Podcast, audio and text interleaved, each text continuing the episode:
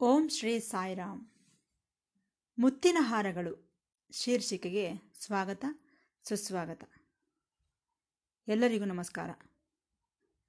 ಪ್ರತಿ ಭಾನುವಾರದಂದು ಪ್ರಸಾರವಾಗುವ ಮುತ್ತಿನ ಹಾರಗಳು ಶೀರ್ಷಿಕೆಯಲ್ಲಿ ಪ್ರೊಫೆಸರ್ ಅನಿಲ್ ಕುಮಾರ್ ಕಾಮರಾಜರವರು ಭಗವಾನ್ ಶ್ರೀ ಸತ್ಯಸಾಯಿ ಬಾಬಾರವರೊಂದಿಗೆ ಸಂಭಾಷಿಸಿದಂತಹ ಮಧುರವಾದ ಸಂಭಾಷಣೆಗಳನ್ನು ಕುರಿತು ನಮ್ಮೊಂದಿಗೆ ಹಂಚಿಕೊಳ್ಳುತ್ತಿದ್ದಾರೆ. ನಾವೆಲ್ಲರೂ ಈ ಮಧುರವಾದ ಸಂಭಾಷಣೆಗಳನ್ನು ಕೇಳಿ ಆನಂದಿಸಿ ಭಗವಾನ್ ಬಾಬಾರವರ ದಿವ್ಯ ಅನುಗ್ರಹಕ್ಕೆ ಪಾತ್ರರಾಗೋಣ. ಅಂದ ಹಾಗೆ ಇವತ್ತಿನ ಮುತ್ತಿನ ಹಾರಗಳು ಶೀರ್ಷಿಕೆಯಲ್ಲಿ ಕೆಲವು ವಿಚಾರಗಳನ್ನು ನಿಮಗೆ ಹೇಳಬೇಕೆಂದುಕೊಳ್ಳುತ್ತಿದ್ದೇನೆ ನಮ್ಮ ಸತ್ಯಸಾಯಿ ಸ್ಕೂಲ್ನಲ್ಲಿ, ಕಾಲೇಜಿನಲ್ಲಿ ಓದುತ್ತಿರುವ ಮಕ್ಕಳಿಗೆ ಕೆಲವು ಅನುಮಾನಗಳು ಬರುತ್ತಿರುತ್ತವೆ. ಹಾಗಾಗಿ ಅವರು ನನ್ನನ್ನು ಕೆಲವೊಂದು ಪ್ರಶ್ನೆಗಳು, ಪ್ರಶ್ನೆಗಳನ್ನು ಕೇಳಿದರು. ಆಗ ನಾನು ಆ ಪ್ರಶ್ನೆಗಳಿಗೆ ಹೇಳಿದಂತಹ ಉತ್ತರಗಳನ್ನು ಈ ದಿನ ನಿಮಗೆ ತಿಳಿಯಪಡಿಸುತ್ತೇನೆ. ಅವರು ಕೇಳಿದ ಪ್ರಶ್ನೆ ಏನೆಂದರೆ, ಸ್ವಾಮಿ ಸಂತೋಷಿಸಿದರು ಎಂದು ಹೇಳುವುದಕ್ಕೆ ಸಾಕ್ಷಿ ಏನು? ಈಗ ನಾವೊಂದು ನಾಟಕ ಮಾಡಿದೆವು, ಅದನ್ನು ನೋಡಿ ಸ್ವಾಮಿ ಸಂತೋಷಿಸಿದರು ಎನ್ನುವುದಕ್ಕೆ ಸಾಕ್ಷಿ ಏನು? ನಾವು ಹಾಡುಗಳನ್ನು ಹಾಡಿದೆವು, ಸ್ವಾಮಿಗೆ ಸಂತೋಷವಾಗಿದೆ ಎಂದು ನಾವು ಹೇಗೆ ತಿಳಿದುಕೊಳ್ಳಬೇಕು? ಇದೇ ಅವರು ಕೇಳಿದಂತಹ ಪ್ರಶ್ನೆ. ಆಗ ನಾನು ಸ್ವಾಮಿ ಸ್ಪಂದನೆ ಎರಡು ರೀತಿಯಲ್ಲಿರುತ್ತದೆ. ಒಂದು, ಮೇಲಕ್ಕೆ ಹೇಳಬಹುದು. ಬಹಳ ಚೆನ್ನಾಗಿದೆ, ಸೊಗಸಾಗಿದೆ, ತುಂಬ ಸಂತೋಷವಾಯಿತು, ನನಗೆ ಬಹಳ ಇಷ್ಟವಾಯಿತು ಎಂದು. ಎರಡನೆಯದು, ಸ್ವಾಮಿಯ ಮುಖಚರ್ಯೆಯ ಆಧಾರದ ಮೇಲೆ, ಅವರ ಕದಲಿಕೆಯ ಆಧಾರದ ಮೇಲೆ ಇವೆರಡನ್ನೂ ಗಮನಿಸಿದರೆ ನಮಗೆ ಅರ್ಥವಾಗಿಬಿಡುತ್ತದೆ. ನಾನು ಅರ್ಥ ಮಾಡಿಕೊಂಡಿರುವುದು ಇದೇ ರೀತಿ. ಒಂದು ವೇಳೆ ನಿಮ್ಮದು ಬೇರೆಯಾದರೆ ನೀವು ಖಂಡಿತವಾಗಿಯೂ ನನ್ನೊಂದಿಗೆ ವಿಭೇದಿಸಬಹುದು. ನಾನು ಗಮನಿಸಿದ ಪ್ರಕಾರ, ನನ್ನ ಅನುಭವದ ಪ್ರಕಾರ ನಿಮಗೆ ತಿಳಿಯಪಡಿಸುತ್ತಿದ್ದೇನೆ. ಉದಾಹರಣೆಗೆ, ಯಾರೋ ಒಬ್ಬರು ಹಾಡಿದರು ಎಂದುಕೊಳ್ಳಿ. ಆ ಹಾಡು ಬಹಳ ಚೆನ್ನಾಗಿತ್ತು ಎಂದುಕೊಳ್ಳಿ. ಆ ಹಾಡು ಸ್ವಾಮಿಗೆ ಇಷ್ಟವಾದರೆ, ವೇದಿಕೆಯ ಮೇಲೆ ಕುಳಿತುಕೊಂಡು ಆ ಹಾಡಿನ ರಾಗಕ್ಕೆ ಅನುಗುಣವಾಗಿ ಅವರೂ ಸಹ ತಾಳವನ್ನು ಹಾಕುತ್ತಾರೆ. ಅಂದರೆ, ಅದು ಸ್ವಾಮಿಗೆ ಬಹಳ ಇಷ್ಟವಾಗಿದೆ ಎಂದರ್ಥ. ಅದೇ ರೀತಿ, ಯಾರೋ ಒಬ್ಬರು ಉಪನ್ಯಾಸ ನೀಡುತ್ತಿದ್ದಾರೆ ಎಂದುಕೊಳ್ಳಿ. ಆ ಉಪನ್ಯಾಸವೇನಾದರೂ ಸ್ವಾಮಿಗೆ ಇಷ್ಟವಾದರೆ ಸ್ವಾಮಿ ಅವರ ಕಡೆಗೆ ಹಾಗೆಯೇ ನೋಡುತ್ತಿರುತ್ತಾರೆ. ಅವರು ಹೇಳಿದಂತಹ ತಮಾಷೆಯ ಮಾತುಗಳಿಗೆ ನಗಲು ಪ್ರಾರಂಭಿಸುತ್ತಾರೆ. ಅಂದರೆ ಸ್ವಾಮಿಗೆ ಅದು ಇಷ್ಟವಾಗಿದೆ ಎಂದರ್ಥ. ಹಾಗಲ್ಲದೆ ಸ್ವಾಮಿ ಕಣ್ಣು ಮುಚ್ಚಿಕೊಂಡು ಏನೋ ಪರಧ್ಯಾನದಲ್ಲಿದ್ದಂತೆಯೋ, ಇಲ್ಲವೇ ಅಲ್ಲಿರುವ ಪತ್ರಗಳನ್ನು ಓದುತ್ತಿರುವಂತೆಯೋ, ಇಲ್ಲವೇ ಅಲ್ಲಿರುವ ಮಕ್ಕಳನ್ನು ಕರೆದು ಮಾತನಾಡುತ್ತಿದ್ದಂತೆಯೋ ಮಾಡಿದರು ಎಂದುಕೊಳ್ಳಿ. ಆ ಉಪನ್ಯಾಸ ಸ್ವಾಮಿಗೆ ಇಷ್ಟವಾಗಲಿಲ್ಲ ಎಂದರ್ಥ. ಆದ್ದರಿಂದ ಬಹಳ ಚೆನ್ನಾಗಿ ನೆನಪಿನಿಟ್ಟುಕೊಳ್ಳಿ. ಸ್ವಾಮಿಗೆ ಸಂತೋಷವಾಗಿದೆ ಎಂಬುದನ್ನು ತಿಳಿದುಕೊಳ್ಳಲು ಈ ಸಂಕೇತಗಳನ್ನು ಗಮನಿಸಿ. ಆಗಿಂದಾಗಲೇ ನಿಮ್ಮ ವರ್ತನೆಗಳನ್ನು ಸಹ ಬದಲಾಯಿಸಿಕೊಳ್ಳಲು ಪ್ರಯತ್ನಿಸಿ ಎಂದು ಅವರಿಗೆ ನಾನು ಹೇಳಿದೆ. ಇಲ್ಲೊಂದು ವಿಚಾರವಿದೆ. ನಮ್ಮ ಭಗವಂತನು ಭಗವಾನ್ ಬಾಬಾರವರು ಸಂತೃಪ್ತಿಗೊಂಡು ಸಂತೋಷಿಸಿದರೆ ಇಡೀ ಪ್ರಪಂಚವೇ ಸಂತೋಷಿಸಿದ ಹಾಗೆ. ಇದು ಬಹಳ ಮುಖ್ಯವಾದಂತಹ ಸೂತ್ರ. ದಯವಿಟ್ಟು ಗಮನಿಸಿ. ಇದು ನಿಮಗೆ ಸ್ಪಷ್ಟವಾಗಿ ಅರ್ಥವಾಗುತ್ತದೆ. ಆದ್ದರಿಂದ ನಾನು ಯಾವಾಗಲೂ ಸ್ವಾಮಿಯನ್ನೇ ಪ್ರಧಾನವಾಗಿಟ್ಟುಕೊಳ್ಳುತ್ತೇನೆ.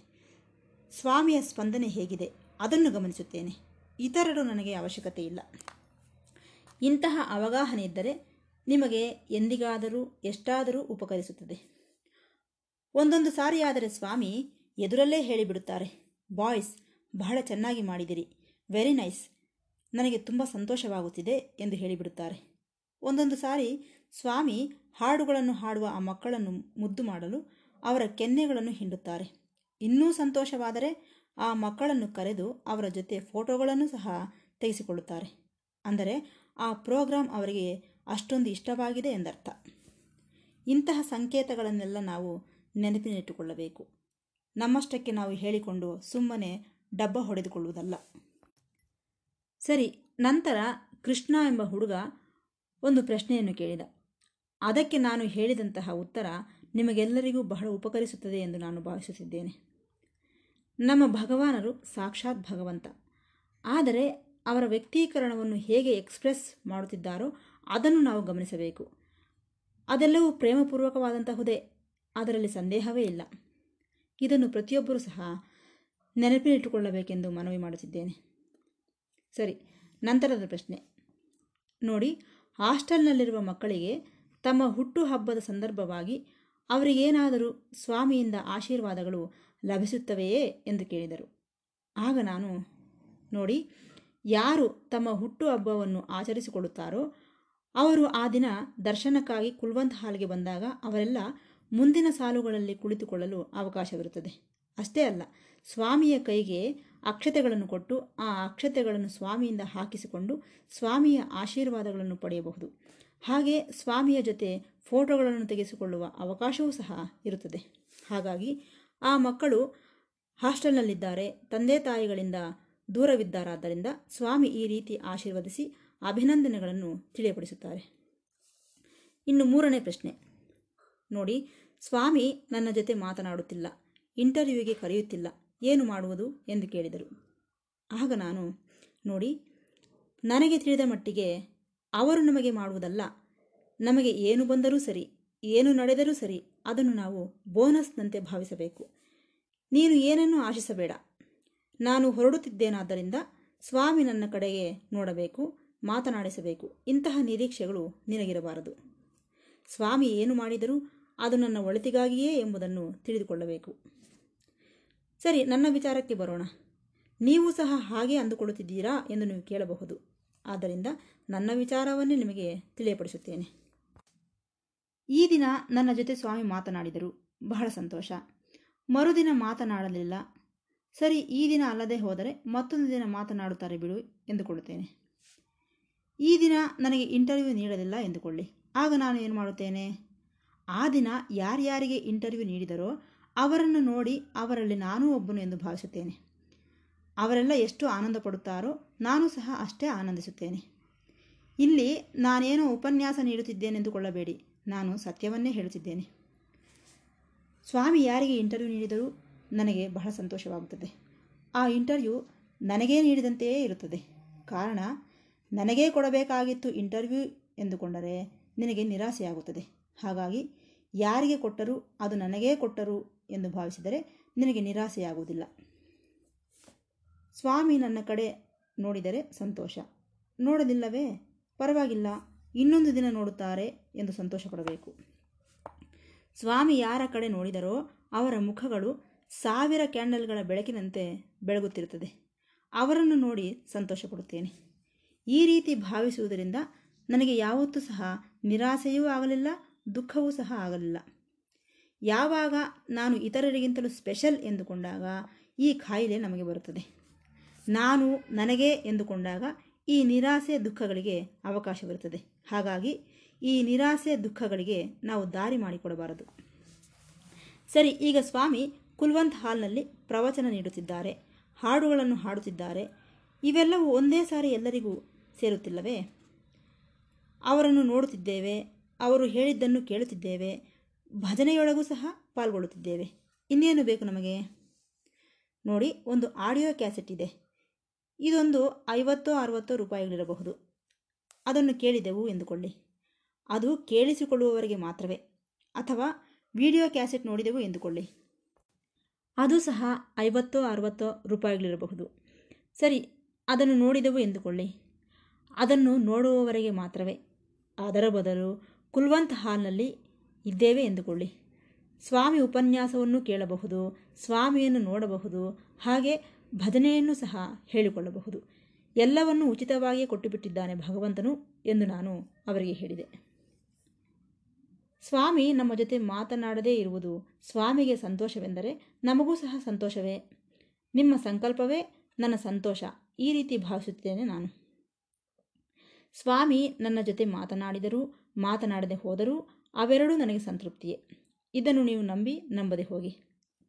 ಇಷ್ಟಕ್ಕೂ ಸ್ವಾಮಿ ನಮ್ಮನ್ನು ನೋಡಬೇಕು, ನಮ್ಮೊಂದಿಗೆ ಮಾತನಾಡಬೇಕೆಂದು ಏತಕ್ಕಾಗಿ ಇರುತ್ತದೆ ಎಂದು ಒಬ್ಬರು ಪ್ರಶ್ನೆ ಕೇಳಿದರು. ಅದಕ್ಕೆ ನನ್ನ ಉತ್ತರ, ಈಗೋ, ಅಹಂಕಾರದಿಂದಾಗಿಯೇ ನಮಗೆ ಇಂತಹ ಆಸೆಗಳು ಬರುತ್ತಿರುತ್ತವೆ. ಎಲ್ಲರೂ ನನ್ನನ್ನು ನೋಡುತ್ತಿದ್ದಾಗ ಸ್ವಾಮಿ ನನ್ನನ್ನು ನೋಡಬೇಕು, ನನ್ನನ್ನು ಮಾತನಾಡಿಸಬೇಕು. ಅದನ್ನು ನೋಡಿದವರೆಲ್ಲ ನನ್ನನ್ನು ಮೆಚ್ಚಿಕೊಂಡು ಹೊಗಳಬೇಕು ಎಂಬ ಭಾವನೆ ಇದನ್ನು ಮೀರಿದಂತಹ ಅಹಂಕಾರ ಮತ್ತೊಂದಿದೆಯೇ ಹೇಳಿ. ನನ್ನನ್ನು ನೋಡಲಿಲ್ಲ ಎಂದು ಬಾಧೆ ಪಡುವುದು ಸಹ ಅಹಂಕಾರವೇ ತಾನೆ. ನನ್ನನ್ನು ನೋಡಿದರು ಎಂಬುದು ಸಹ ಅಹಂಕಾರವೇ. ನನ್ನನ್ನು ನೋಡಲಿಲ್ಲವೆಂದು ಬಾಧೆ ಪಡುವುದು ಸಹ ಅಹಂಕಾರವೇ. ಇದೇನಾ ಆಧ್ಯಾತ್ಮಿಕವೆಂದರೆ? ಅಂದರೆ ಏನು? ಅವತಾರ ನಿನಗೋಸ್ಕರವೇ ಬಂದಿದೆ, ಇನ್ಯಾರಿಗೋಸ್ಕರವೂ ಬರಲಿಲ್ಲ ನಿನ್ನನ್ನು ನೋಡುವುದಕ್ಕೆ, ನಿನ್ನ ಜೊತೆ ಮಾತನಾಡುವುದಕ್ಕೆ ನಿನಗೆ ಇಂಟರ್ವ್ಯೂ ಕೊಡುವುದಕ್ಕೋಸ್ಕರ ಬಂದಿದ್ದಾನೆ ಭಗವಂತನು, ಅಲ್ಲವೇ? ಇದೆಂತಹ ಸಂಕುಚಿತ ಮನೋಭಾವನೆಯೋ? ಒಂದು ಸಾರಿ ಆಲೋಚಿಸಿ. ನಿಜವಾದ ಆಧ್ಯಾತ್ಮಿಕತೆ ಯಾವುದು? ಅಹಂಕಾರವನ್ನು ಸಾಯಿಸಿಕೊಳ್ಳುವುದು. ಸ್ವಾಮಿ, ನಿನ್ನ ಜೊತೆ ಮಾತನಾಡದೆ ಆ ಕಡೆಗೆ ಹೋಗುತ್ತಿದ್ದಾರೆಂದರೆ ಏನರ್ಥ? ನಿನ್ನೊಳಗಿರುವ ಅಹಂಕಾರ ಕಡಿಮೆಯಾಗಬೇಕು. ಎಷ್ಟು ಅವಕಾಶಗಳನ್ನು ಕೊಟ್ಟರೂ ನಿನ್ನಷ್ಟಕ್ಕೆ ನೀನು ಅಹಂಕಾರವನ್ನು ಬೆಳೆಸಿಕೊಂಡು ಹೋಗುತ್ತಿದೆಯೇ ವಿನಃ ಆ ಅಹಂಕಾರವನ್ನು ತೊಲಗಿಸಿಕೊಳ್ಳಲು ನೀನು ಪ್ರಯತ್ನ ಪಡುತ್ತಿಲ್ಲ ಆದ್ದರಿಂದ ಈ ರೀತಿ ನಿನ್ನನ್ನು ನಿರ್ಲಕ್ಷಿಸಿದರೆ ನಿನ್ನೊಳಗಿರುವ ಅಹಂಕಾರ ಹೋಗುತ್ತದೆಯಲ್ಲವೇ? ಆದ್ದರಿಂದ ಸ್ವಾಮಿ ನಿನ್ನ ಜೊತೆ ಮಾತನಾಡದೇ ಇದ್ದರೂ ಸಹ ನಿನಗೆಷ್ಟೋ ಉಪಕಾರ ಮಾಡುತ್ತಿದ್ದಾರೆ. ಅಹಂಕಾರ ನಿರ್ಮೂಲನೆ ಮಾಡುತ್ತಿದ್ದಾರೆ. ಇದನ್ನು ನಾವು ಗುರುತಿಸಬೇಕು.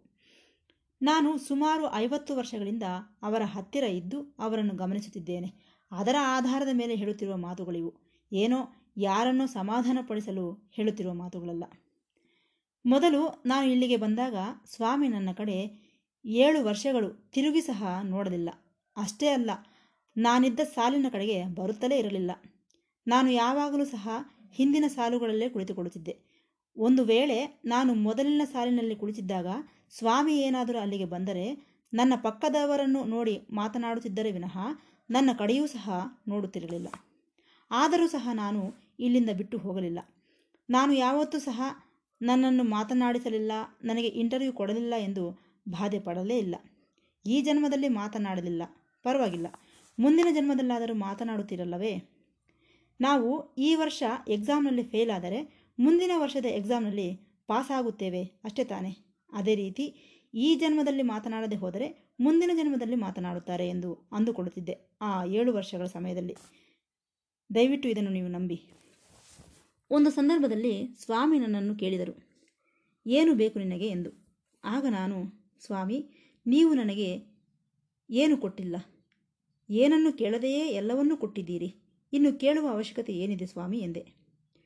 ನಾನು ಸಾಕ್ಷಾತ್ ಭಗವಂತನ ಹತ್ತಿರ ಮಾತನಾಡುತ್ತಿದ್ದೇನೆ ಎಂಬುದು ನನಗೆ ಚೆನ್ನಾಗಿ ಗೊತ್ತು. ಸ್ವಾಮಿಗೆ ಗೊತ್ತು, ನನಗೆ ಏನನ್ನು ಕೊಡಬೇಕು, ಏನನ್ನು ಕೊಡಬಾರದು ಎಂದು. ಇನ್ನು ನಾನು ಕೇಳುವುದಕ್ಕೆ ಏನಿದೆ, ಸ್ವಾಮಿ, ಎಂದೆ. ಆಗ ಸ್ವಾಮಿ ಆಶ್ಚರ್ಯಗೊಂಡರು. ಬೆಂಗಳೂರಿನಲ್ಲಿ ನಡೆದಂತಹ ಒಂದು ಘಟನೆ ನಿಮಗೆ ಹೇಳುತ್ತೇನೆ. ಸ್ವಾಮಿ ಬೃಂದಾವನದಲ್ಲಿದ್ದಾಗ ಒಂದು ದಿನ ಅನಿಲ್ ಕುಮಾರ್ ನಿನಗೆ ಮೋಕ್ಷ ಬೇಕೇ ಎಂದು ಕೇಳಿದರು. ನನಗೆ ಬೇಡ ಸ್ವಾಮಿ ಎಂದೆ. ಹಾಂ, ನಿನಗೆ ಬೇಡವೇ? ಎಂತಹ ಮೂರ್ಖನು ನೀನು? ಪ್ರತಿಯೊಬ್ಬರೂ ಮೋಕ್ಷ ಮೋಕ್ಷ ಎಂದು ಬಿದ್ದು ಸಾಯುತ್ತಿದ್ದರೆ ನಿನಗೆ ಬೇಡವೆಂದು ಹೇಳುತ್ತಿದ್ದೀಯಲ್ಲ, ಏತಕ್ಕಾಗಿ ಬೇಡ ನಿನಗೆ ಎಂದರು. ಆಗ ನಾನು, ಸ್ವಾಮಿ ನೀವೇನೋ ನನಗೆ ಮೋಕ್ಷ ನೀಡುತ್ತೇನೆಂದು ಹೇಳುತ್ತಿದ್ದೀರಿ. ನಾನೇನೋ ಬೇಡವೆಂದು ಹೇಳುತ್ತಿದ್ದೇನೆ. ಏತಕ್ಕಾಗಿ ಗೊತ್ತಾ ಸ್ವಾಮಿ? ಆ ಮೋಕ್ಷ ಹೇಗಿರುತ್ತದೆಯೋ ನನಗೆ ಗೊತ್ತಿಲ್ಲ. ಸುಂದರವಾಗಿರುತ್ತದೆಯೋ, ವಿಕಾರವಾಗಿರುತ್ತದೆಯೋ ನನಗೆ ಗೊತ್ತಿಲ್ಲ. ಸಿಹಿಯಾಗಿರುತ್ತದೆಯೋ, ಕಹಿಯಾಗಿರುತ್ತದೆಯೋ ನನಗೆ ಗೊತ್ತಿಲ್ಲ. ಉದ್ದವೋ, ಗಿಡ್ಡವೋ ನನಗೆ ಗೊತ್ತಿಲ್ಲ. ನಮ್ಮ ದೇಶದ ತರಹ ಇರುತ್ತದೆಯೋ, ಇಲ್ಲವೇ ವಿದೇಶದ ತರಹ ಇರುತ್ತದೆಯೋ ನನಗೆ ಗೊತ್ತಿಲ್ಲ. ಅದು ಹೇಗಿರುತ್ತದೆಯೋ ನನಗೆ ಗೊತ್ತಿಲ್ಲ. ಅಷ್ಟೇ ಅಲ್ಲದೆ ಮೋಕ್ಷವನ್ನು ಪಡೆದಂತಹವರು ಬಂದು, ಅನಿಲ್ ಕುಮಾರ್, ಮೋಕ್ಷ ಬಹಳ ಚೆನ್ನಾಗಿರುತ್ತದೆ. ನೀನೂ ಸಹ ಮೋಕ್ಷವನ್ನು ಪಡೆದುಕೋ ಎಂದು ಯಾರೂ ಸಹ ನನ್ನ ಹತ್ತಿರ ಬಂದು ಹೇಳಲಿಲ್ಲ. ಆದ್ದರಿಂದ ಅದರ ಬಗ್ಗೆ ನನಗೆ ಗೊತ್ತಿಲ್ಲ. ತಿಳಿದುಕೊಂಡು ಪಡೆದಂತಹವರು ಯಾರೂ ಸಹ ನನಗೆ ಬಂದು ಹೇಳಲಿಲ್ಲ. ಹೀಗಿರುವಾಗ ನನಗೆ ಈ ಮೋಕ್ಷ ಏತಕ್ಕಾಗಿ ಸ್ವಾಮಿ? ಅದನ್ನು ನಾನು ಕೋರಿಕೊಳ್ಳುವುದಿಲ್ಲ. ಅದು ನನಗೆ ಅವಶ್ಯಕತೆಯೂ ಇಲ್ಲ. ನನಗೆ ಅದರ ರುಚಿಯೂ ಸಹ ಗೊತ್ತಿಲ್ಲ. ಆದರೆ ನನಗೆ ಒಂದರ ರುಚಿ ಮಾತ್ರ ಗೊತ್ತು. ಒಂದರ ಬಗ್ಗೆ ಮಾತ್ರ ಅನುಭವವಿದೆ. ನೀವೇನಾದರೂ ನನ್ನನ್ನು ಕೇಳಿಕೋ ಎಂದರೆ ನಾನು ಅದನ್ನೇ ಕೇಳಿಕೊಳ್ಳುತ್ತೇನೆ ಸ್ವಾಮಿ. ಅದೇನೆಂದರೆ ನಿಮ್ಮ ಸಂದೇಶವನ್ನು ಪ್ರಚಾರ ಮಾಡಬೇಕು. ಪ್ರಪಂಚದಾದ್ಯಂತ ಮನೆ ಮನೆಗೂ ನಿಮ್ಮ ಸಂದೇಶವನ್ನು ತಲುಪಿಸಬೇಕು. ಇದನ್ನು ಹೊರತು ನನಗೆ ಬೇರೇನು ಬೇಡ ಸ್ವಾಮಿ. ಅದು ನನ್ನ ಕೊನೆ ಉಸಿರಿರುವವರೆಗೂ ಇರಬೇಕು. ಇದೇ ನನ್ನ ಕೋರಿಕೆ ಸ್ವಾಮಿ. ಈ ಜನ್ಮದಲ್ಲೇ ಅಲ್ಲ, ಮುಂದಿನ ಜನ್ಮದಲ್ಲೂ ಸಹ ನಿಮ್ಮ ತತ್ವ ಪ್ರಚಾರ ಮಾಡುವ ಅದೃಷ್ಟವನ್ನು ನನಗೆ ಅನುಗ್ರಹಿಸಿ ಸ್ವಾಮಿ ಎಂದೆ. ಆಗ ಸ್ವಾಮಿ, ಎಷ್ಟು ಆನಂದಪಟ್ಟರೋ. ನಾನು ತಕ್ಷಣವೇ ಸ್ವಾಮಿ ಪಾದಗಳ ಮೇಲೆ ಬಿದ್ದು ನಮಸ್ಕರಿಸಿದೆ. ಆಗ ಸ್ವಾಮಿ ಆಶೀರ್ವದಿಸುತ್ತಾ, ಒಳ್ಳೆಯದು ಒಳ್ಳೆಯದು, ತಥಾಸ್ತು ಎಂದರು. ಕರುಣಾಮಯಿ ಭಗವಾನರು. ಸರಿ, ಮತ್ತೆ ವಿಷಯಕ್ಕೆ ಬರೋಣ. ಅದು ಫೆಬ್ರವರಿ ತಿಂಗಳು ಹತ್ತನೇ ತಾರೀಕು. ಅಂದು ವಿದ್ಯಾರ್ಥಿಗಳೆಲ್ಲ ಸೇರಿ ಒಂದು ಕಾರ್ಯಕ್ರಮವನ್ನು ನೀಡಿದರು. ಅದರಲ್ಲಿ ಒಬ್ಬ ಹುಡುಗ ಮಾತನಾಡಲು ಪ್ರಾರಂಭಿಸಿದ. ಆತನು ಮಾ ಎಂದು ಪ್ರಾರಂಭಿಸಿದನು. ಮಾ ಎಂದರೆ ತಾಯಿ ಎಂದರ್ಥ. ಸಾಮಾನ್ಯವಾಗಿ ಯಾರೂ ಸಹ ತಾಯಿಗೆ ಕೃತಜ್ಞತೆಗಳನ್ನು ಹೇಳುವುದಿಲ್ಲ. ಸರಿ, ಈ ದಿನ ಸ್ವಾಮಿಯನ್ನು ತಾಯಿ ಎಂದು ಕರೆದು ಕೃತಜ್ಞತೆಯನ್ನು ತಿಳಿಸುತ್ತಿರುವುದು ಏತಕ್ಕಾಗಿ ಆದ್ದರಿಂದ ಈ ದಿನ ಕೃತಜ್ಞತಾ ಸಮರ್ಪಣೆ ಗ್ರ್ಯಾಟಿಟ್ಯೂಡ್ ಎನ್ನುವುದು ತಪ್ಪು. ಲವ್, ಪ್ರೇಮ ಎಂದು ನಾವು ನೆನಪಿನಿಟ್ಟುಕೊಳ್ಳಬೇಕು. ಭಗವಂತ ನಾವೆಲ್ಲರೂ ನಿನಗೋಸ್ಕರ ಬದುಕುತ್ತಿದ್ದೇವೆ. ಈ ವಿಶೇಷ ಸಂದರ್ಭದಲ್ಲಿ ನಮ್ಮ ಹೃದಯದಲ್ಲಿರುವ ಆ ಪ್ರೇಮವನ್ನು ನಿಮ್ಮ ಮುಂದೆ ಪ್ರಕಟಿಸುತ್ತಿದ್ದೇವೆ ಸ್ವಾಮಿ. ನಮಗೆ ನೀವು ಎಷ್ಟೆಲ್ಲ ಮಾಡಿದ್ದೀರಿ ಸ್ವಾಮಿ? ಇದಕ್ಕಿಂತಲೂ ಹೆಚ್ಚಾಗಿ ನಾವು ಇನ್ನೇನು ಮಾಡಲು ಸಾಧ್ಯ ಸ್ವಾಮಿ? ನಮಗೆ ಗೊತ್ತಿರುವ ಕೆಲವು ಹಾಡುಗಳ ಮೂಲಕ ನಮ್ಮ ಕೃತಜ್ಞತೆಗಳನ್ನು ನಿಮ್ಮ ಪಾದಗಳಿಗೆ ಸಮರ್ಪಿಸುತ್ತಿದ್ದೇವೆ ಸ್ವಾಮಿ, ಎಂದನು. ಇಲ್ಲಿ ಮತ್ತೊಂದು ವಿಚಾರವಿದೆ. ಶಾಲೆಯಲ್ಲಿ ಕಳೆದಂತಹ ದಿನಗಳು ಬಹಳ ಚೆನ್ನಾಗಿರುತ್ತವೆ ಎನ್ನುತ್ತಿದ್ದಾರೆ. ಆದರೆ ಶಾಲೆಯಲ್ಲಿ ಕಳೆದಂತಹ ದಿನಗಳಿಗಿಂತಲೂ ಸ್ವಾಮಿಯ ಜೊತೆ ಕಳೆದಂತಹ ದಿನಗಳೇ ಬಹಳ ಚೆನ್ನಾಗಿರುತ್ತವೆ. ಶಾಲೆಯ ದಿನಗಳು ಚೆನ್ನಾಗಿವೆ ಎಂದರೆ ಏನರ್ಥ? ಪಾಠಗಳನ್ನು ಓದುವುದು ಎಕ್ಸಾಮ್ ಬರೆದು ಪಾಸಾಗುವುದು ಇವೆಲ್ಲ ಬೇರೆ ವಿಚಾರ. ಆದರೆ ಸ್ವಾಮಿ ಸನ್ನಿಧಿಯಲ್ಲಿ ಕಳೆದಂತಹ ದಿನಗಳು ಮಧುರಾತಿ ಮಧುರವಾದಂತಹ, ಚಿರಸ್ಮರಣೀಯವಾದಂತಹ ಕ್ಷಣಗಳು ಅವು ಎಂದು ಆ ಹುಡುಗ ಬಹಳ ಚೆನ್ನಾಗಿ ಹೇಳಿದ. ಎಲ್ಲರೂ ಎಷ್ಟೋ ಸಂತೋಷಿಸಿದರು. ನಿಜ ಹೇಳಬೇಕೆಂದರೆ ಸ್ವಾಮಿ ಈ ಪ್ರಪಂಚವೆಲ್ಲ ಒಂದು ನಾಟಕ. ನಮಗೆ ಜೀವನದ ಅರ್ಥವಾಗಲಿ, ಇನ್ನೊಂದಾಗಲಿ, ಮತ್ತೊಂದಾಗಲಿ ಏನೂ ಗೊತ್ತಿಲ್ಲ. ನಮಗೆಲ್ಲ ಗೊತ್ತಿರುವುದು ನಗುವುದು, ಕುಣಿಯುವುದು, ಆನಂದಗಳೇ ವಿನಃ ಇನ್ನೇನು ಗೊತ್ತಿಲ್ಲ ಸ್ವಾಮಿ ನಮಗೆ. ಇದೆಲ್ಲವೂ ಒಂದು ನಾಟಕ ಎಂದುಕೊಳ್ಳುತ್ತಿದ್ದೇವೆ ಅಂತಹ ಸಮಯದಲ್ಲಿ ನೀವು ನಮಗೆ ಜ್ಯೋತಿಯನ್ನು ನೀಡಿದ್ದೀರಿ. ಆ ಜ್ಯೋತಿಯ ಮಾರ್ಗದಲ್ಲಿ ನಾವೆಲ್ಲರೂ ಪ್ರಯಾಣಿಸಿದೆವು ಸ್ವಾಮಿ. ನೀವೇ ನಮಗೆ ಬೆಳಕು ಸ್ವಾಮಿ. ನೀವು ನಮ್ಮ ಹಿಂದೆ, ಮುಂದೆ, ಮೇಲೆ, ಕೆಳಗೆ ಎಲ್ಲ ಕಡೆ ಇದ್ದು ನಮ್ಮ ಕೈ ಹಿಡಿದು ನಡೆಸುತ್ತಿದ್ದೀರಿ ಸ್ವಾಮಿ. ಶಾಲೆಗೆ ಸೇರಿದ ದಿನದಿಂದ ಹಿಡಿದು ಇಲ್ಲಿಯವರೆಗೂ ಸಹ ನಮ್ಮ ಜೊತೆ ನೀವು ನಡೆಯುತ್ತಿದ್ದ, ನಡೆಯುತ್ತಿರುವಂತೆ ನಿಮ್ಮ ನಿಮ್ಮ ಪಾದಗಳ ಧ್ವನಿ ನಮಗೆ ಕೇಳಿಸುತ್ತಲೇ ಇರುತ್ತದೆ ಸ್ವಾಮಿ. ಆ ಆನಂದ, ಆ ಸಂತೋಷ, ಆ ಪ್ರೀತಿ ಅಂತಹದು ಸ್ವಾಮಿ. ನಮ್ಮ ಮೇಲೆ ಎಷ್ಟು ಪ್ರೀತಿ ತೋರಿಸಿದ್ದೀರಿ ಸ್ವಾಮಿ. ಅದನ್ನು ನಾವು ಮಾತುಗಳಲ್ಲಿ ಹೇಳಲು ಸಾಧ್ಯವೇ? ಒಂದು ಸಾರಿ ನಿಮ್ಮ ಪ್ರೀತಿ ಪಡೆದರೆ ಸಾಕು, ಎಷ್ಟೋ ಆನಂದವಾಗುತ್ತದೆ. ಅಂತಹದು ಹನ್ನೆರಡು ವರ್ಷಗಳಿಂದ ನಾನಿಲ್ಲಿದ್ದೇನೆ ಸ್ವಾಮಿ. ನಿಜವಾಗಿ ನಮ್ಮ ಮನೆಯೇ ಬೇರೆಲ್ಲೋ ಇಲ್ಲ. ಇಲ್ಲೇ ನಮ್ಮ ಮನೆ ಸ್ವಾಮಿ. ಏಕೆಂದರೆ ನೀವೇ ನನ್ನ ತಾಯಿ, ನೀವೇ ನನ್ನ ತಂದೆ, ನೀವೇ ನನ್ನ ಗುರು, ನೀವೇ ನನ್ನ ದೇವರು ಎಂದು ಆ ಹುಡುಗ ಬಹಳ ಚೆನ್ನಾಗಿ ಹೇಳಿದ. ಬಹಳ ಚೆನ್ನಾಗಿತ್ತು. ನಂತರ ಇನ್ನೊಬ್ಬ ಹುಡುಗ ಮಾತನಾಡಿದನು. ಸ್ವಾಮಿ, ನಿಮ್ಮ ಪ್ರೇಮವನ್ನು ವ್ಯಕ್ತಪಡಿಸಲು ನನ್ನ ಮಾತುಗಳಿಂದ ಸಾಧ್ಯವಿಲ್ಲ. ನನಗೆ ಅಷ್ಟು ಪದಗಳು ಬರುವುದಿಲ್ಲ. ನಿಜ ಹೇಳಬೇಕೆಂದರೆ ಎಲ್ಲ ಅಂದಾಜುಗಳಿಗೆ ಮೀರಿದ್ದು ನಿಮ್ಮ ಪ್ರೀತಿ. ಮಾತುಗಳಿಗೆ ಸಿಗುವಂಥದ್ದಲ್ಲ ನಿಮ್ಮ ಪ್ರೀತಿ. ಆ ಪ್ರೇಮ ಬಿಂದುಗಳು, ಆ ಪ್ರೇಮ ಬೆಳದಿಂಗಳುಗಳನ್ನು ನಾವು ಅನುಭವಿಸಿದ್ದೇವೆ ಸ್ವಾಮಿ. ಅದನ್ನು ಮಾತುಗಳಲ್ಲಿ ಹೇಗೆ ಹೇಳಬಲ್ಲೆವು ಸ್ವಾಮಿ? ಎಂದನು. ನಾನು ಹನ್ನೊಂದನೇ ತರಗತಿಯಲ್ಲಿ ಓದುತ್ತಿದ್ದಾಗ ನಡೆದಂತಹ ಘಟನೆಯೊಂದನ್ನು ನಿಮಗೆ ತಿಳಿಯಪಡಿಸುತ್ತೇನೆ. ಒಬ್ಬ ಹುಡುಗ ಇದ್ದ. ಆತನು ನನ್ನ ರೂಮ್ಮೇಟ್. ಆತನಿಗೆ ಒಂದು ಸಾರಿ ಕೀರು ನೋವು ಬಂದಿತು ಆತನ ಮೊಣಕಾಲುಗಳಲ್ಲಿ ಎಷ್ಟು ನೋವಿತೆಂದರೆ ಆತನು ದರ್ಶನಕ್ಕೂ ಸಹ ಬರಲಾರದೆ ಹೋದನು ಪಾಪ. ಸರಿ, ಕೆಲವು ದಿನಗಳಾದ ನಂತರ ನನ್ನ ಸಹಾಯದಿಂದ ದರ್ಶನಕ್ಕೆ ಬಂದನು. ಆಗ ಭಗವಾನರು ಎಷ್ಟೋ ಪ್ರೇಮದಿಂದ ಆತನ ಹತ್ತಿರಕ್ಕೆ ಬಂದರು. ಆಗ ಆ ಹುಡುಗ, ಸ್ವಾಮಿ, ನನಗೆ ಕೀಲುಗಳ ನೋವು ಬಂದಿದೆ ಸ್ವಾಮಿ, ಎಷ್ಟೋ ಬಾಧೆಯಾಗುತ್ತಿದೆ ಸ್ವಾಮಿ ಎಂದನು. ಆಗ ಸ್ವಾಮಿ ಪ್ರೀತಿಯಿಂದ, ಇದನ್ನು ಮೊದಲೇ ಏತಕ್ಕಾಗಿ ಹೇಳಲಿಲ್ಲ ನನಗೆ? ಏಕೆ ಇಷ್ಟೊಂದು ಬಾಧೆಪಟ್ಟೆ? ನೀನು ನನ್ನ ಮಗುವಲ್ಲವೇ? ಏಕೆ ನನಗೆ ಹೇಳಲಿಲ್ಲ? ಎಂದು ಎಷ್ಟು ನೋವನ್ನು ಪಡುತ್ತಿದ್ದೆಯೋ ಪಾಪ ಎಂದರು. ಆ ಮಾತುಗಳಿಂದಲೇ ಆತನಿಗೆ ನೋವು ಕಡಿಮೆಯಾಗಲು ಪ್ರಾರಂಭಿಸಿತು. ಅದನ್ನು ನೆನಪಿಸಿಕೊಂಡು ಆ ಹುಡುಗ ತನ್ನ ಉಪನ್ಯಾಸದಲ್ಲಿ ಹೇಳುತ್ತಿದ್ದಾನೆ. ಸ್ವಾಮಿ, ನೀವು ಪ್ರೇಮದ ಬಗ್ಗೆ ಒಂದು ಒಳ್ಳೆಯ ಸಂದೇಶವನ್ನು ನೀಡಿದ್ದೀರಿ. ಇಷ್ಟಕ್ಕೂ ನಮ್ಮನ್ನು ಲೆಕ್ಕಿಸುವವರು ಯಾರಿದ್ದಾರೆ? ಪ್ರೀತಿಸುವವರು ಯಾರಿದ್ದಾರೆ? ಆದರೆ ಸ್ವಾಮಿ ನಿಮಗೆ ಈ ಪ್ರೀತಿ ಎಲ್ಲಿಂದ ಬಂದಿದೆ ಸ್ವಾಮಿ? ಪ್ರತಿಯೊಬ್ಬರಿಗೂ ಈ ಪ್ರೇಮವನ್ನು ಹೇಗೆ ಹಂಚುತ್ತಿದ್ದೀರಿ ಸ್ವಾಮಿ? ನಿಮ್ಮ ಪ್ರೇಮ ಶಕ್ತಿ ಪ್ರಪಂಚವನ್ನು ಹೇಗೆ ಇಲ್ಲಿಗೆ ಎಳೆಯುತ್ತಿದೆ ಸ್ವಾಮಿ? ಇದನ್ನೆಲ್ಲ ನೋಡಿ ನಮಗೆ ಆಶ್ಚರ್ಯವಾಗುತ್ತಿದೆ ಸ್ವಾಮಿ. ಇದರ ಹಿಂದಿರುವ ರಹಸ್ಯವೇನು ಸ್ವಾಮಿ? ನೀವು ನಮ್ಮ ಹತ್ತಿರ ಬರುತ್ತಿದ್ದಂತೆ ನಮ್ಮೊಳಗೆ ಏನೋ ಒಂದು ರೀತಿಯ ಆನಂದ ಉಂಟಾಗುತ್ತಿದೆ ಸ್ವಾಮಿ. ಇದು ಬಹಳ ಆಶ್ಚರ್ಯಕರವಾಗಿದೆ ಸ್ವಾಮಿ ಎಂದು ಆತನು ತನ್ನ ಉಪನ್ಯಾಸದಲ್ಲಿ ಹೇಳಿದನು. ಇದೆಲ್ಲ ನೂರಕ್ಕೆ ನೂರರಷ್ಟು ಸತ್ಯ. ಸ್ವಾಮಿ, ಆತನನ್ನು, ನೀನು ಇಷ್ಟು ದಿನ ನಿನ್ನ ಕೀಲು ನೋವಿನ ಬಗ್ಗೆ ಏಕೆ ಹೇಳಲಿಲ್ಲ? ಏಕೆ ಬಾಧೆಪಟ್ಟೆ? ಎಂದು ಆತನನ್ನು ಕೇಳಿದರೆಂದರೆ, ಆತನಿಗೆ ಎಷ್ಟು ಸಂತೋಷವಾಗುತ್ತದೆಯೋ ಆಲೋಚಿಸಿ. ಅದನ್ನು ಕೇಳಿ ಆತನು, ಸ್ವಾಮಿ, ನನಗೆ ಸ್ವಲ್ಪ ವಿಭೂತಿ ಕೊಡಿ ಸ್ವಾಮಿ ಎಂದ. ಸ್ವಾಮಿ ತಕ್ಷಣವೇ ವಿಭೂತಿಯನ್ನು ಸೃಷ್ಟಿಸಿ ಆತನಿಗೆ ನೀಡಿ, ಈ ವಿಭೂತಿಯನ್ನು ಪ್ರತಿದಿನವೂ ತೆಗೆದುಕೋ ಎಂದು ಹೇಳಿ ಆತನನ್ನು ಆಶೀರ್ವದಿಸಿದರು. ಇದು ನಿಮಗೆಲ್ಲರಿಗೂ ಚಿಕ್ಕ ಸನ್ನಿವೇಶ ಎನ್ನಿಸಬಹುದು ಆದರೆ ನಮಗೆ ಇದೊಂದು ಅಪರೂಪದ ಸನ್ನಿವೇಶ. ಏಕೆಂದರೆ ಆ ವಿಭೂತಿಯನ್ನು ಸ್ವೀಕರಿಸಿದ ನಂತರ ಆತನಿಗೆ ಸಂಪೂರ್ಣವಾಗಿ ಕೀಲುನೋವು ಗುಣವಾದದ್ದನ್ನು ನಾವು ನಮ್ಮ ಕಣ್ಣಾರೆ ನೋಡಿದ್ದೇವೆ. ಎಂತಹ ಶ್ರೇಷ್ಠ ವಿಚಾರ. ಸ್ವಾಮಿ, ಇದನ್ನು ವರ್ಣಿಸಲು ನಮ್ಮ ಹತ್ತಿರ ಮಾತುಗಳಿಲ್ಲ. ನಾವು ನಿಮಗೆ ಏನನ್ನು ಕೊಡಬಲ್ಲೆವು? ಇರುವುದೆಲ್ಲವೂ ನಿಮ್ಮದೇ ಅಲ್ಲವೇ ಸ್ವಾಮಿ? ನಿಮಗೆ ಸರ್ವವೂ ತಿಳಿದಿದೆ ಸ್ವಾಮಿ. ನಮ್ಮ ಸಂಕೀರ್ತನೆ, ನಮ್ಮ ಸ್ತೋತ್ರಗಳೆಲ್ಲವೂ ಸಹ ನಿಮಗಾಗಿಯೇ ಸ್ವಾಮಿ. ನಿಮ್ಮ ಸುಂದರವಾದ ದರ್ಶನವನ್ನು ನಮಗೆ ನೀಡುತ್ತಿದ್ದೀರಿ. ಈ ಪುಟ್ಟಪರ್ತಿಯ ಭೂಮಿ ಎಷ್ಟು ಅದೃಷ್ಟ ಮಾಡಿಕೊಂಡಿದೆಯೋ, ನಿಮ್ಮ ಪಾದಗಳು ಈ ಭೂಮಿಯನ್ನು ತಾಕುತ್ತಿವೆ. ಇಲ್ಲಿನ ಭಕ್ತರು ಎಂತಹ ಅದೃಷ್ಟವಂತರಲ್ಲವೇ ಸ್ವಾಮಿ? ಅವೆಲ್ಲವೂ ನಮ್ಮ ಹೃದಯದಲ್ಲಿ ಮುದ್ರಿಸಲ್ಪಟ್ಟಿವೆ ಸ್ವಾಮಿ. ನೀವು ಎಷ್ಟೋ ಮಧುರವಾಗಿ ಸೊಗಸಾಗಿ ಮಾತನಾಡುತ್ತಿದ್ದೀರಿ. ಆ ಮಾತುಗಳೆಲ್ಲ ನಮಗೆ ಚಿರಸ್ಮರಣೀಯ ಸ್ವಾಮಿ. ನಾವು ನಿಮಗೆ ದಾಸರು ಭಗವಂತ. ಆದ್ದರಿಂದ ನಿಮ್ಮ ಪ್ರೇಮ ನಮ್ಮ ಮೇಲೆ ಸದಾ ಇರಬೇಕು ಸ್ವಾಮಿ. ವೀಣೆಗೆ ತಂತಿಗಳಿರುತ್ತವೆ. ನಾವೆಲ್ಲ ವೀಣೆಯ ತಂತಿಗಳು ಸ್ವಾಮಿ. ನಿಮ್ಮ ನೋಟ ನಮ್ಮ ವೀಣೆಯ ತಂತಿಗಳನ್ನು ಮೀಟಿದಂತೆ ನಮ್ಮ ಹೃದಯಗಳೆಂಬ ವೀಣೆಯನ್ನು ನಿಮಗೆ ಅರ್ಪಿಸುತ್ತಿದ್ದೇವೆ ಸ್ವಾಮಿ. ಈ ಹೃದಯಗಳೆಂಬ ವೀಣೆಯ ತಂತಿಗಳನ್ನು ಮೀಟಿ ಸ್ವಾಮಿ. ನಿಮ್ಮ ಆ ಸೊಗಸಾದ ಆ ದೃಷ್ಟಿಯ ಮೂಲಕ, ನಿಮ್ಮ ಸುಂದರವಾದ ನೇತ್ರಗಳ ಮೂಲಕ ನಮ್ಮನ್ನು ನೋಡಿ ಸ್ವಾಮಿ. ಆ ಸುಂದರವಾದ ನಿಮ್ಮ ನೇತ್ರಗಳೇ ನಮಗೆ ಕೀರ್ತನೆಗಳಾಗಬೇಕು ಸ್ವಾಮಿ. ನಿಮ್ಮ ಆ ಕೇಶರಾಶಿ ಇದೆಯಲ್ಲ, ಅದು ಬೀಸುವ ಗಾಳಿಗೆ ಆ ಕಡೆ ಈ ಕಡೆ ಕದಲುತ್ತಿರುತ್ತದೆ. ಅಬ್ಬಾ, ಎಷ್ಟು ಸೌಂದರ್ಯವಾಗಿದೆಯೋ ಆ ಕೇಶರಾಶಿ.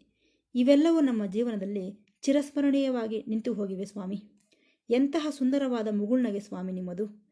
ಆ ಮುಗುಳ್ನಗೆ, ನಿಮ್ಮ ಹೆಜ್ಜೆಗಳ ನಾದಸಪ್ಪಳ, ಇವೆಲ್ಲವೂ ನಮ್ಮ ಹೃದಯ ಬಡಿತಗಳು ಸ್ವಾಮಿ ಎಂದು ಆತನು ತನ್ನ ಕಣ್ಣೀರಿನಿಂದ ಆ ದಿನದ ಪ್ರವಚನವನ್ನು ಸಮಾಪ್ತಿಗೊಳಿಸಿದನು ಎಂದು ಹೇಳುತ್ತಾ ಮುಕ್ತಾಯಗೊಳಿಸುತ್ತಿದ್ದೇನೆ. ಮತ್ತೆ ಭೇಟಿಯಾಗೋಣ. ಸಾಯಿರಾಮ್.